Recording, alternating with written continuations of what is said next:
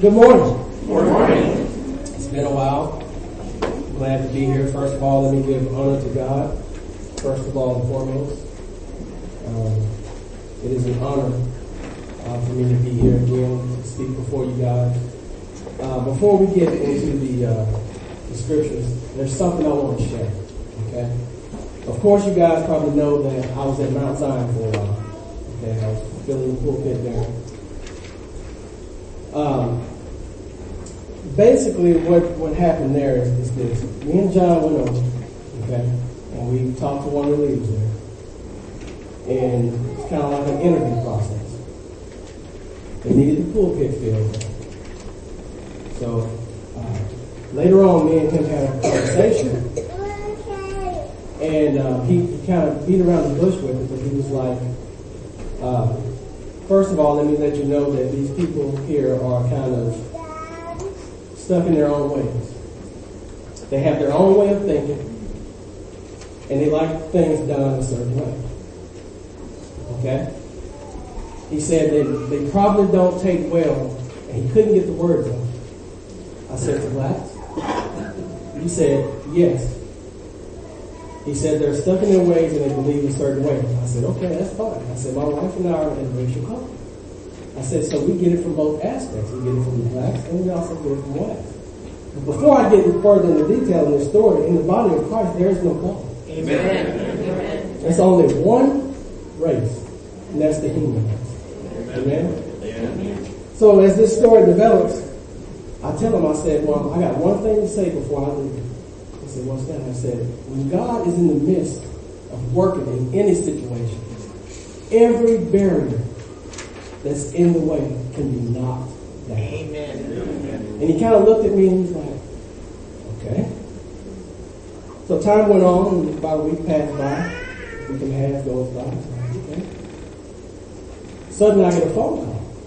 It's like, hey, Brother Darren, this is such and such. Do you mind coming and speaking this Sunday? Said, I would be honored. Because I would be honored because the gospel of Jesus Christ is going to be preached. Amen. So we get there. And of course there are some blanks there. No handshakes. You know. I get up, kind of nervously getting up. And I start to preach. And after the sermon was over, not really a lot Um, of comments, not really a lot of handshakes, not really a lot of anything. But as time went on and the gospel was being preached, I saw God allowed me to see hearts transformed because the very people with these cold stares and no handshakes were the very ones that was introducing me to their family and hugging me and my wife when it was all said and done. So whether I got that church or not, the, the whole the whole moral of this story is this that Jesus Christ breaks barriers. Amen. So we should all be able to worship together no matter what. Amen. Amen. Today, I just wanted to give you some encouragement on that what how that really played out. Because that was actually amazing for God to allow me to see Him work. Yes. Because that's His work, not mine. Amen. So today I'll be coming from Matthew, of course, chapter 13. I'll be going from 1, chapter 13, from 1 through 23. Now the way this sermon is formatted is this. I'm going to put, even though I'm reading 1 through 23, I'm going to put emphasis on verses 19 through 23. These are where the soil types come. And from these soil types, we have four different common personalities that we see in human nature all the time. It plays out all the time, right? So starting at verse 1. That same day, Jesus went out of the house and sat beside the sea. And the great crowds gathered about him. So he got, it, got into a boat and sat down. And the whole crowd stood on the beach. And he told them many things in parables, saying, A sower went out to sow. And as he sowed, some seeds fell along the path. And the birds came and devoured them. Other seeds fell on rocky ground, where they did not have much soil. And immediately they sprang up, since they had no depth of soil. But when the sun rose, they were scorched. Yeah, when the sun rose, they were scorched. And since they had no root, they withered away. Other seeds fell among thorns, and the thorns grew up and choked them. And other seeds fell on good soil and produced grain. Psalm a hundredfold, some sixty, Psalm thirty. Who, he who has ears, let him hear. Then the disciples came and said to him, Why do you speak to them in parables? And he answered to them, To you it has been given to know the secrets of the kingdom of heaven. But to them it has not been given. For to the one who has, more will be given, and he will have an abundance. But from the one who has not, even what he has will be taken away. This is why I speak to them in parables.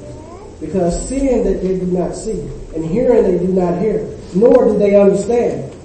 Indeed, in their case, the prophecy of Isaiah is fulfilled that says, You will indeed hear but never understand, and you will indeed see but never perceive.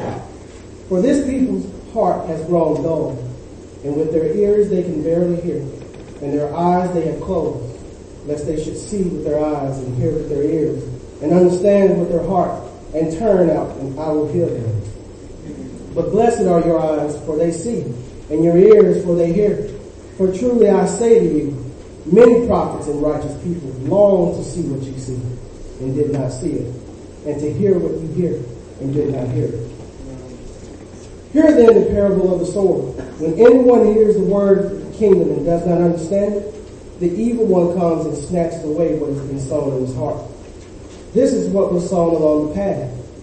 As for what was sown on rocky ground, this is the one who hears the word and immediately receives it with joy. Yet he has no root in himself, but endures for a while.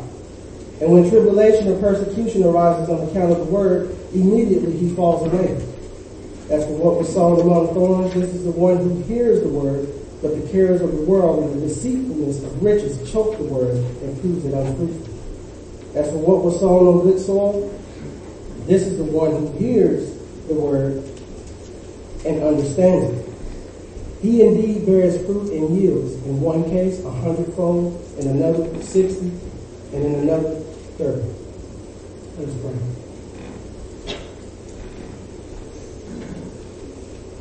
Heavenly Father, we come before you today brokenness.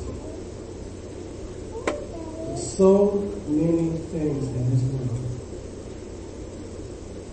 So many things that your word, has an answer to. Every problem, every desire, everything is found in your Son Jesus. Heavenly Father, we thank you for another day. We thank you for your grace and your word. Heavenly Father, remove Darren out of the way and you have your way. Amen. I'm just your servant. In Jesus' name I pray. Amen. Here you see Jesus make a very profound statement to his disciples. His disciples come to him and they ask, why do you speak to these people in parables? And as you see Jesus' answer, he said, it's been given to you to understand. Remember, anything that we understand from scripture doesn't come from our own intellect, doesn't come from our own wisdom, doesn't come from our own logic. Because logic in the gospel, a lot of people can't figure it out. Why? When it comes to the Word of God, number one is the Holy Spirit. Number one is we have to focus on the fact that it's the Holy Spirit that leads us into all truth. Yeah. Amen. You notice he says, hear and understand, see and does not see. He goes back to the prophet Isaiah. So, what is he saying? A lot of times we're preoccupied, so we don't listen a lot of times. Maybe they're preoccupied, maybe they're tired, maybe they're not interested. But no matter what the case may be, when a person does not listen, he or she is missing something. And when it's the word of the Most High, that person is missing something very important. As we look at this parable of the sowers, it is important to remember how important the process of hearing is. That is, in the sense of receiving and understanding. Okay? In addition, we must take into account the type of people that are represented in this parable in the form of ground and or soil types. There's four types of personalities found. I've named them out, and each one will go to scripture to see what Jesus is saying. Again, you guys heard me say this, and I will repeat it again. I do not prove scripture with the world's means of scripture. I prove it with just bear with me. So in the form of ground and or soil types, notice the types of ground, or if you will, the personality types that we can see in this parable. First we come to the unconcerned hearer. The unconcerned hearer, represented by the pathway in verse 19. And it says, when anyone hears the message about the kingdom and does not understand it, the evil one comes and snatches away what has been sown in his heart. This is the seed along the path. So what is Jesus saying? What is he actually getting through to these people? What is he saying? That he or she is preoccupied with too many things. We can be preoccupied with too much television. Too many of the things that the world loves, but we claim to be Christians. See, what I'm, see where I'm going with this? And the devil comes and before it's even there, he snatches away what has been sown. He knows every trick of the trade. And one of the biggest deceptions he ever pulled was convince the world that he didn't exist. Hmm, so, we see that this person or these people are preoccupied with too many things. So the word of God never takes root because it is never taken to heart. Now, the words in his heart, the next three words, I want you to put emphasis, I want to put emphasis on this. Because in his heart makes the heart the place of decision, the center of personality. It is wrong to conclude from this that the person in view actually becomes a Christian and church member and then rejects the message. He argues that the words, when anyone hears the message about the kingdom, that is tantamount to saying that he becomes a Christian. The conclusion is untenable. If anyone considers the next words and does not understand them. So we cannot come to the conclusion that this person became a Christian and then rejected it, became a church member and then later on rejected it. We can't come to that conclusion. That's not what God is saying, right? B, there is easy access to his or her undisciplined mind. Jesus' interpretation is clear and is accurate. Some people hear the message about the kingdom, but like hardened past, they do not let the truth of the gospel penetrate, and before they really understand it, the devil has snatched it away. There's a guy at my job, me give you an example. Jason preached about the Pharisees and gave you examples of how the Pharisees actually thought and, and their think pattern and that righteousness was within them. Legalism. Phariseeism. So many different names, same thing. He came to work and he said, Man, I tell you, this preacher was just, I don't know, he came in at first, he was just going with the rules, he was going along with what, what needed to be done, he was following tradition, and then all of a sudden he fell off course. I said, okay. what, did he, what did he do? He said, well, you know Timothy, where Paul explains how the church should be set up with elders and deacons and how everything should, should flow. Yeah. He said, but that's not according to our Constitution. It's not to our bylaws. Hmm. So apologetics is asking questions, defending the gospel. I said, can I ask you a question? He said, yeah. I said, so do you believe that the Word of God from Genesis chapter 1 to Revelation chapter 22 verse 21 is the inerrant Word of God? Absolute Word of God. I said, do you believe that? Yeah, yeah, I, yeah, I believe that. I said, but you just told me just a few minutes ago from Timothy when Paul was telling how the church should be set up that it's not according to your constitution. You know what he did? He got upset and he walked out. The gospel should be defended. This is the problem with the church today. We've become too tolerant. Yes. We've allowed other things to come in, again, snatch away what should be planted. What should be planted? The word of Jesus Christ. The cross is the solution to everything. I didn't do that to, to, to embarrass him. I didn't do that to hurt him. But I just want people to think about the things that they say. We have a tremendous responsibility to spread the gospel. That was the last commission Jesus gave his disciples before he left. Go ye and make disciples of every nation. He didn't say go out and choose blacks, go out and choose whites, Asians, Philippines. He didn't say that. He said go out and make disciples Yes. from every nation, tribe, language. Amen. Amen. Yes. Second, we come to the emotional here, represented by the stony or rocky ground in verses 20 and 21. As, and this is what it says, it says, as for what was sown on rocky ground, this is the one who hears the word and immediately receives it with joy, yet he has no root in himself, but endures for a while, and when tribulation or persecution arises on account of the word, immediately he falls away. You notice what I said? The emotional here? We have a lot of those. They're thinking that walking down an aisle and saying some magical words is going to save you. No. Why? People start to put trust in the walk down the aisle and not trust in Jesus Christ. They put more trust in uh, sinner's prayer that's found nowhere in Scripture. Right? Nowhere in Scripture do you find sinner's prayer. You know when that was created? By a man named Charles Finney. That's where that was found. So you can throw sinner's prayer out the door. If it's not by Scripture, it does not matter. Amen? Amen.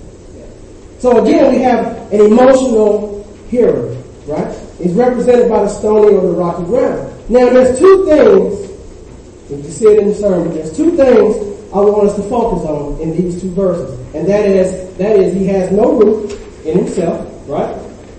And immediately he falls away. He has no root in himself.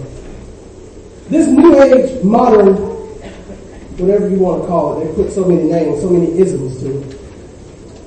I'll teach you, oh, well, all of the answers lie within you if you just dig deep enough. Everything can be found. Every answer to your life's struggles and your life's problems can be found within yourself if you just dig deep enough. These self, self-help gurus, you have them everywhere. Joel Osteen has these books everywhere. Creflo Dollar has these books everywhere. T.D. Jakes has them everywhere. Help yourself. Yourself, as scripture just said, has no root in it. Right? The root is who? Jesus Christ. Immediately, if you notice, he falls away. He or she values what they feel and what he sees above everything else. Right? Therefore, he has no depth. Secondly, he is offended as quickly as they receive their, because they're ruled by their emotions. Emotional decisions. Remember when we had the, the other series we had, the nature of the church and the walking in the spirit? Y'all remember that? And how I said I grew up in the South and how churches in the South was infamous for playing this certain music and dimming the lights. And then they have these so-called people that's trained to come down the aisle and this person comes down and make this emotional decision based off the music that's playing and the lights that's dim, right? Because music sparks a certain stimuli in the brain and they know this. These are tactics. These are strategies of the enemy. Okay? So they come down this aisle, they make this emotional decision, they say a few magical words, and then the preacher stand them up and say, glory God, we got a new, new guy in Christ. Hadn't, hadn't hadn't done anything with this guy, but announced him to be saved because he said a few words. That's an emotional decision. It's called emotionalism.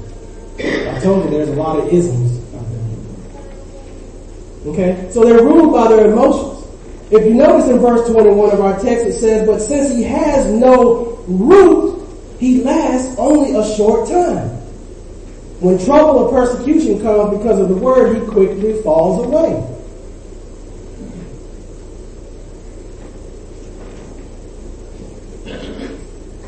Thirdly, we come to the worldly minded here, represented by the thorny, ground in verse 22. It says, As for what was sown among thorns, this is the one who hears the word, but the cares of the world and the deceitfulness of riches choke the word and proves it unfruitful. Now again, what is Jesus saying? In verse 22 is this, this is what he's saying. The person is worried, anxious, and covetous. Okay? He's basically, he's worried about what might happen to what he's trying to get if he ever gets it. Again, what Jesus is saying here is very clear. Okay? We spend so much time working and working and working and working and working for riches, trying to get richer. Turn with me, if you will, and you just look at your notes here. It's in the sermon to 1 Timothy chapter 6. Let's see what the Apostle Paul says about striving to be rich. Because we have a lot of this prosperity gospel that's going around telling people if you pray this certain prayer, you can speak things into existence and you can touch this and it happens. The only person that has the authority that can speak anything into existence is God Himself. Amen. You don't have that authority. Quit telling people that.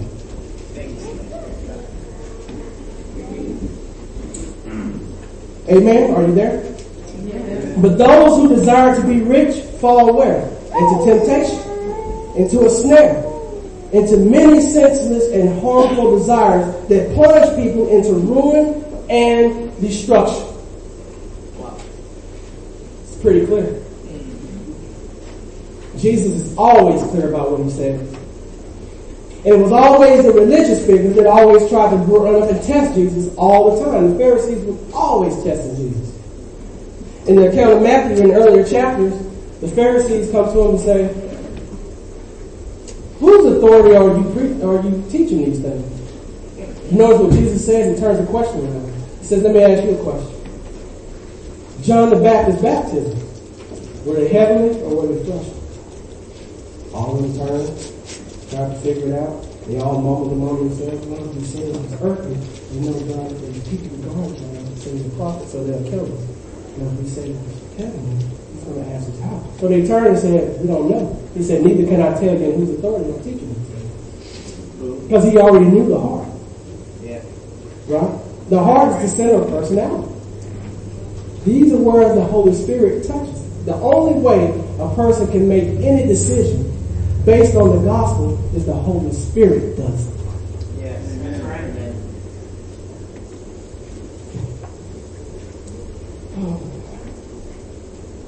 So what do we gather from this? That the world, the worries about worldly things or devotion to wealth snuff out our spiritual life. Deceit is understood. There is an added warning that these thorns are so subtle that one may not be aware of the choking that is going on. Hmm. The warning is timeless. He is deceived in his thinking and therefore can never be fruitful. Let me give you an example. A school teacher lost her life savings in a business scheme that had been elaborately explained by a swindler. When her investment disappeared and her dream was shattered, she went to the Better Business Bureau.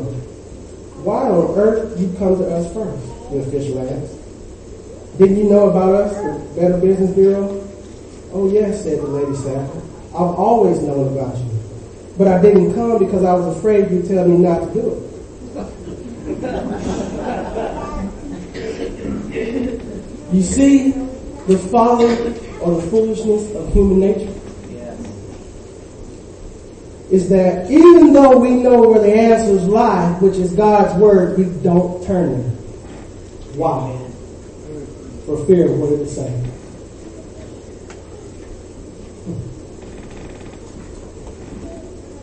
These are all the things that are profound statements that Jesus said, if you don't understand these parables, you won't understand anything.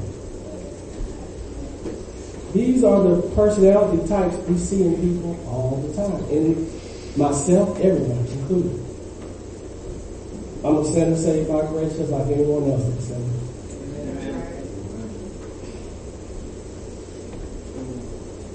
Next, we come to the spiritually minded hearer. Right? He's represented by the good ground in verse 23. And this is what 23 says. As for what was sown on good soil, this is the one who hears the word and understands it. Who indeed bears fruit and yields in one case a hundredfold, and another sixty, and another thirty. I want you to notice something. Notice the process. He hears, he understands, he produces. Remember what Rod, his sermon was about when he said, now don't get me wrong, we're not saved by works. We're saved for works. There's a big difference, okay? A lot of people get the scriptures twisted because they put discipleship verses for salvation verses. Therefore, we teach in that manner. So basically, we're putting the cart before the horse. Before we can teach anyone discipleship, before we can disciple anyone, that person has to first be saved. Justification is this. That everything that you have ever done, will do, and have ever thought about doing is now erased. Jesus has taken care of every bit. This is the example I gave you Mount Zion. Say, for instance, we have a guy who's been walking with God for 50 years. And on this side, we have a guy who's been walking with God for 50 minutes. The person who's been walking with God for 50 years is no more justified than the guy who's been walking with God for 50 minutes. Do you understand that? And after justification comes sanctification. Sanctification is a process that continues over the course of a believer's life until either he's called home or he just continues, right? But sanctification is a, is a process. That's the process. Justification is You get that? Amen? Hmm. So we see that he hears, he understands, he produces. All done by the Holy Spirit working in and through the individual. Nevertheless, it is God who receives the glory. The process begins with the act of hearing in a receptive manner and acting on that which has been received in one's heart through the power of God. He understands the word and then he bears fruit. The fruit of the Holy Spirit grows in the garden of obedience. This is what James said. Now, James is one of the most misunderstood books probably out there.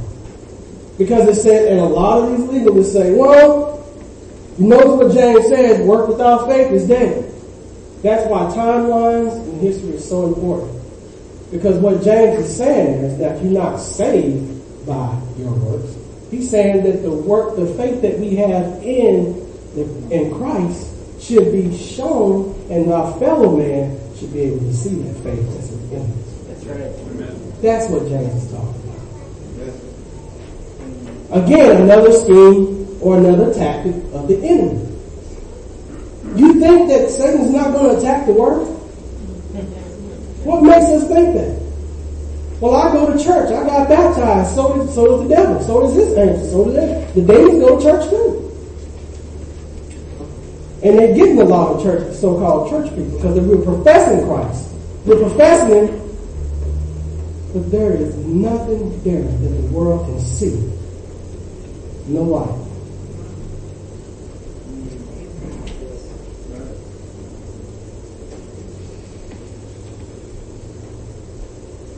So we see he bears fruit. The, the fruit of the Holy Spirit grows in the garden of obedience. And James chapter 1 verse 21 says this. Therefore get rid of all moral filth and the evil that is so prevalent and humbly accept the word planted in you which can save you. How, you might ask, can a person do any of these things? Is it based on you? No. Turn with me to Philippians chapter 2. Or you can just read the notes. Philippians chapter 2 verses 12 and 13 says this. Therefore, my beloved, as you have always obeyed, so now not only as in my presence, but much more in my absence, work out your own salvation with fear and trembling. But listen to verse 13. For it is God who works in you both to will and to work for my good pleasure. No. For His good pleasure. That's how it's done. Again, we notice where the emphasis is being put. Not on the human, not on man, on God.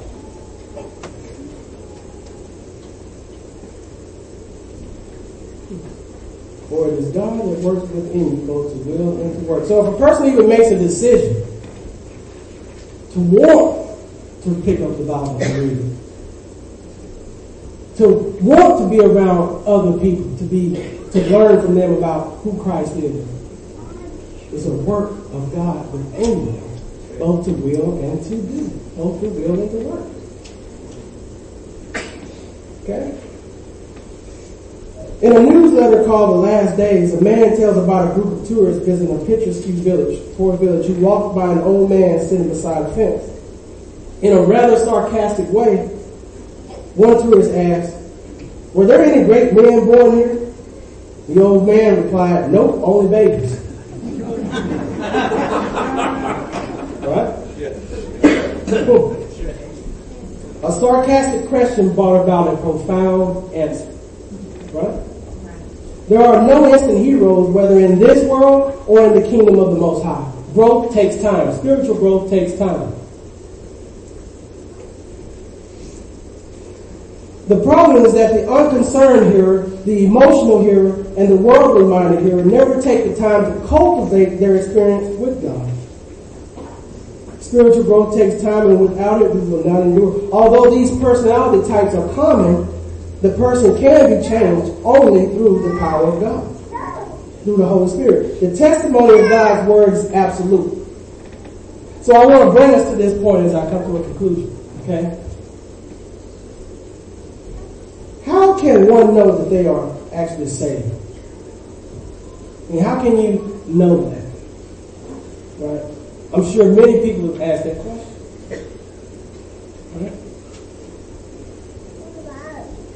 How can one truly know that they're being saved? The testimony of God's word. 1 John chapter 5 verse 13 says this. These things I have written to you who believe in the name of the Son of God. The, the Bible is the inspired written word of God. It is unchanging truth. Whatever is written in its pages can be accepted and relied upon as true. God cannot lie.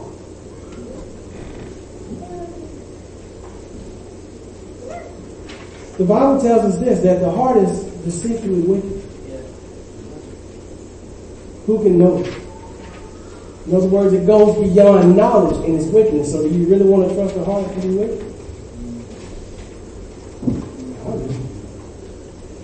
Not one minute.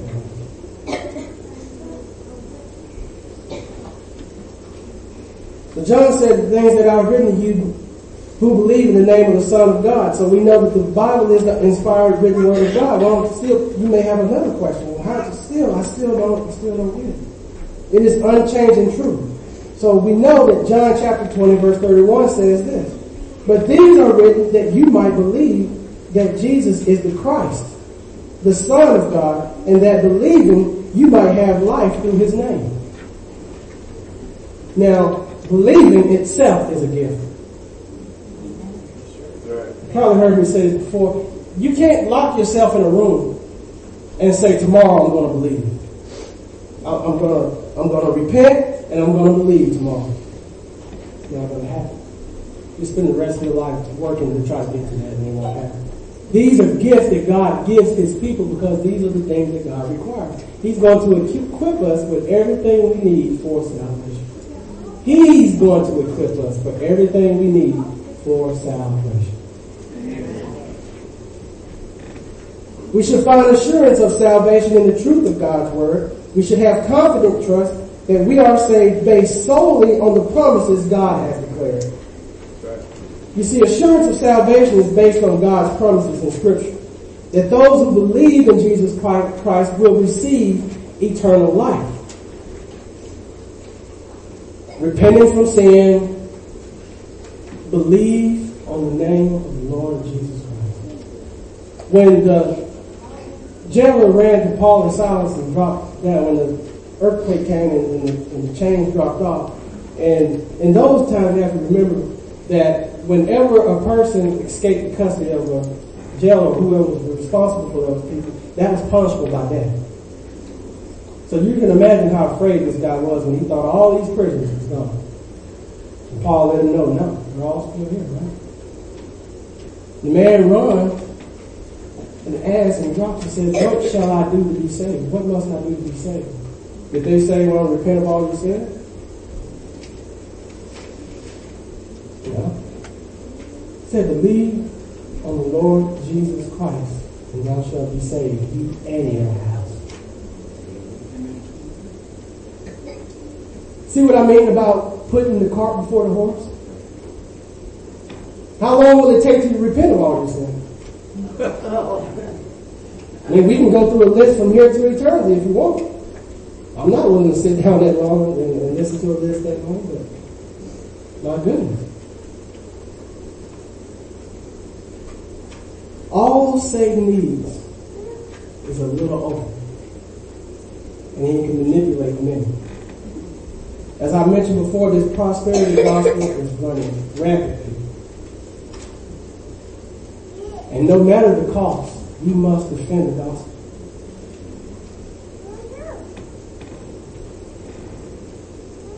The apostle Paul tells us this in Romans chapter 10 verse 17. So the faith comes by hearing and hearing by the word of God. See, again, this is I said this earlier. See, this is what happens right at the moment we place our trust given to us by God in the finished and complete work of our Savior Jesus Christ. We are justified, which means this. Everything we have ever done and will do is now wiped clean. The Holy Spirit bears witness to the reality of our salvation. And how do we know this? Romans chapter 8, verse 16. The Spirit bears witness with our spirit that we are children of God. Romans chapter 8, verse 27 says that for the one who searches our heart knows the mind of the Spirit. Because the Spirit intercedes for God's people in accordance with the will of God. You can't escape it when it comes to Scripture. You can escape it when it comes to the world. You can run all you want. Today is the day. Today is the day. Tomorrow is not promised. We can walk out that door right now, and that could be the end. It's a scary thought, but it's reality. We see people passing away all the time.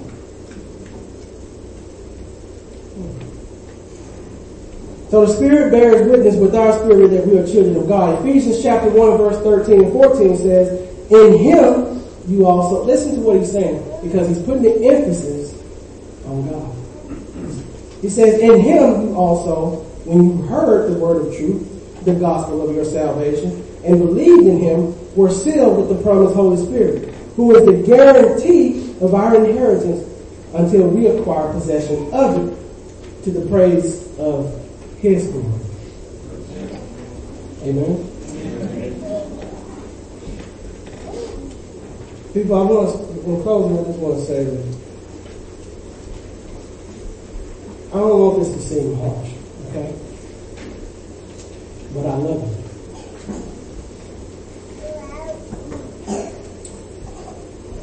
So a lot of times it may sound harsh,